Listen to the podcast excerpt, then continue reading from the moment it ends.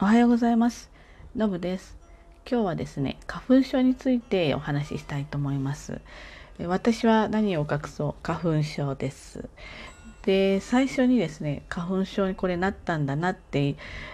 あの思ったのが、まあ、ちょうど二十歳の時で、えー、テニス部で、えー、白子に千葉県の白子に白子海岸合宿行った時に急に鼻水とかが出てきて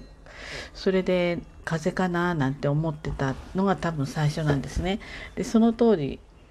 38年前っていうことですよね38年前になるのでまだ当時はねそんな花粉症って今みたいに確立されたものじゃなかったんですよ確か。それでなんだろう風邪だろうと思ってたら多分その辺りから花粉症っていうのが少しこう何て言うんですかね認知されてきたっていうそんな感じなんですね。長いです。で私の場合は、まあ、鼻水とかくしゃみも多少出るんだけど目がものすごく痒くなる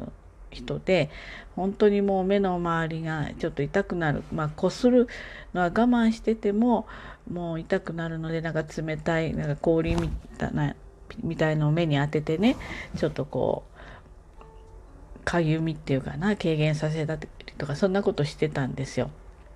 でねそうこうしてるうちに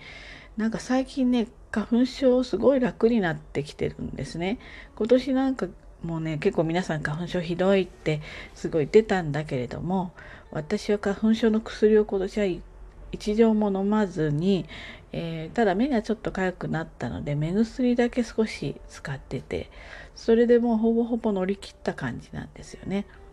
なので、まあ、私から花粉症はだんだんおさらばしていくんだわなんてすごい喜んでてただちょっと待てよと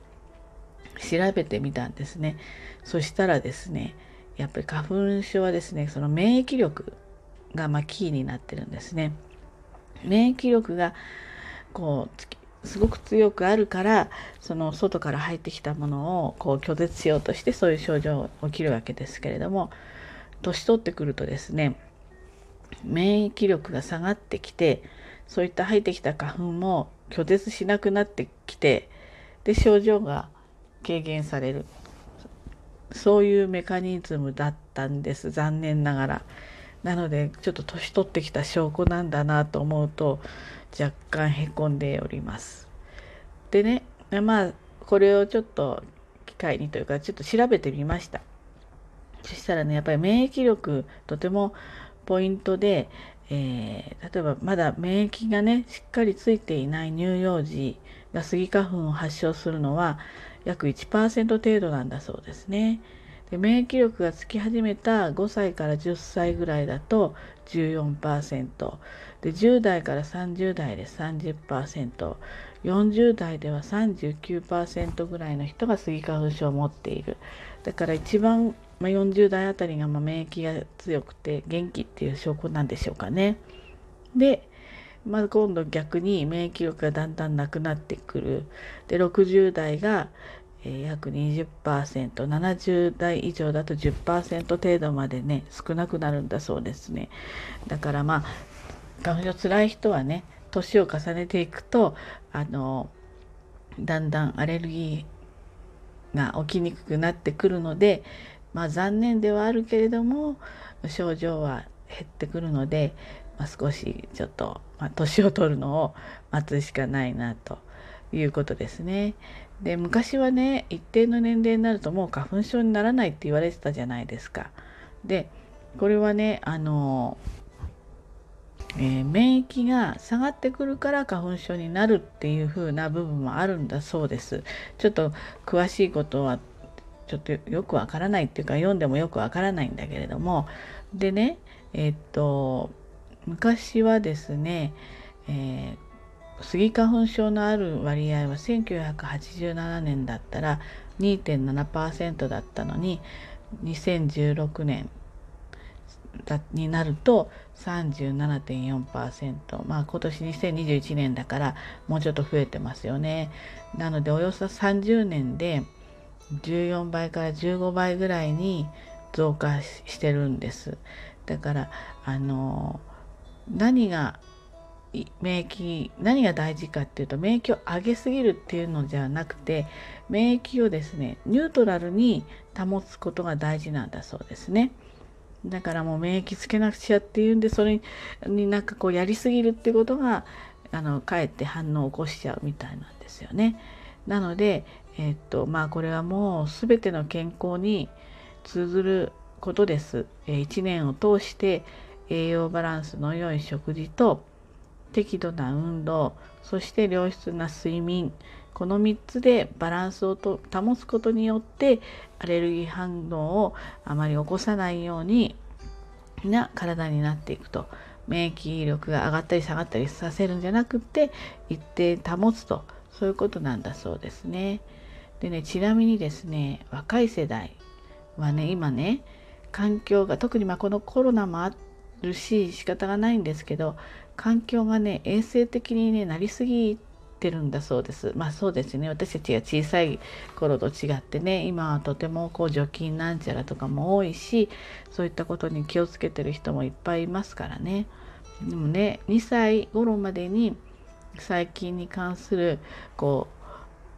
う機会がね減ったことでアレルギー性疾患のね増加の原因があるんだそうです。あとはまた若い世代だとねやっぱり昔と違ってファーストフードの普及なんかで食生活の変化であの糖分の摂取がやっぱりとても普通の食生活なのに増えちゃってるんですね。これもアレルギー反応が起こりやすいんだそうですね。なので、まあ、小さなねお子様を持つお母さんたちは、まあ、なるべくねあのこう何て言うかしら綺麗な状態でって多分すごく注意してねやれされてるんだと思うんですけれどもやっぱり細菌とかねそういったものはあのゼロにはできなくて、え、そういうものと共存していくんですよね。だからあんまり神経質になりすぎてしまうとかえって体を弱くしてしまうっていうこともあるのであの何て言うんですかね少しこうもうちょっとご自身もゆったりした気持ちでまああの死にはしないわぐらいの感じで、えー、子育てしていかれるとねお母さんにとってもお母さんのストレスも減るしお子さんにとってもいいんじゃないかななんて思います。あとやっぱり食生活ねあのファストフードばっかり食べてるお子さんで栄養失調ってあるんですよね診断されてる例もあったりするので、まあ、食生活はね少しやっぱりあの体を作る元なので口から食べたもの以外で体って作られないのでねそこは少し、まあ、例えば買ってきたものでもいいんだけれども野菜だとかちょっとバランスよくなるようにね少し気を使ってあげられるといいんじゃないかなって思います。昔はね全部作らないとそういうのなかったけど今お惣菜もあるしコンビニでもねいろんなものあるじゃないですか。なのでそのそんなに昔ほど大変じゃないのでちょっとそういったものでバランス取れるようにね、えー、してあげられると、まあ、自分たちも含めてね、あのー、体にいいでそれが毎日の積み重ねになりますからねこういうアレルギー反応も少し減らせるんじゃないかなっていうふうに思います。ということでね